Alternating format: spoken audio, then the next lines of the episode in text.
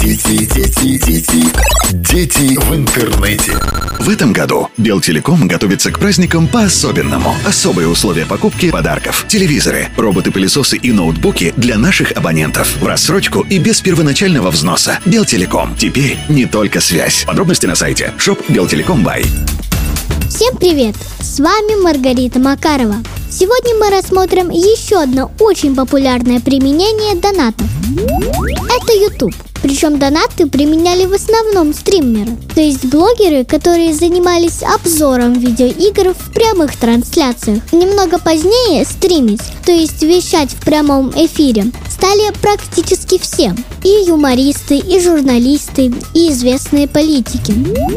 Почему донаты на ютубе так популярны? Да по той же самой причине. Несмотря на возможность монетизации YouTube канала, зачастую сумма от донатов на порядок превосходит сумму от монетизации. Это просто-напросто выгодно. Но и по ряду причин не все YouTube каналы могут выйти на монетизацию, поэтому донат остается в таком случае, по сути, единственным инструментом заработка. Какие же виды донатов применяются на YouTube. В целом два вида. Первый в виде обычной ссылки на платежную систему или систему сбора донатов. Часто такие ссылки оставляют просто в описании под видео и используются, когда ютубер заливает ролик на свой канал и не ведет прямой репортаж.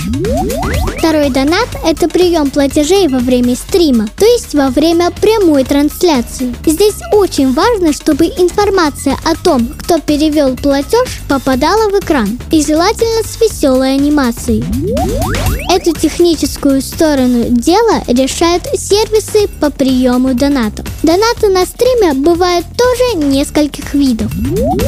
Основной – это добровольные пожертвования, типа кто сколько может, но часто стримеры устраивают всякого рода конкурсы. Например, кто больше задонатит, тому подарим фирменную футболку или дадим еще какой-нибудь ништяк. Еще я хочу обратить внимание на то, что донаты на ютубе, особенно во время прямых трансляций, являются мощнейшим инструментом повышения доходности вашего канала.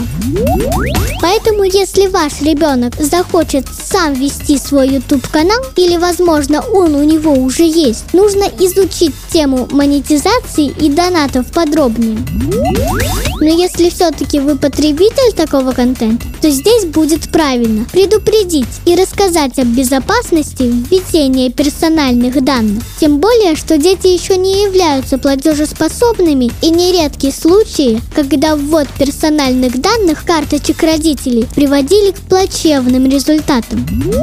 Общайтесь чаще, изучайте и разговаривайте обязательно на эти темы. Это поможет предотвратить нежелательные результаты. Партнер программы Минский филиал Белтелеком. Дети, дети, дети, дети в интернете.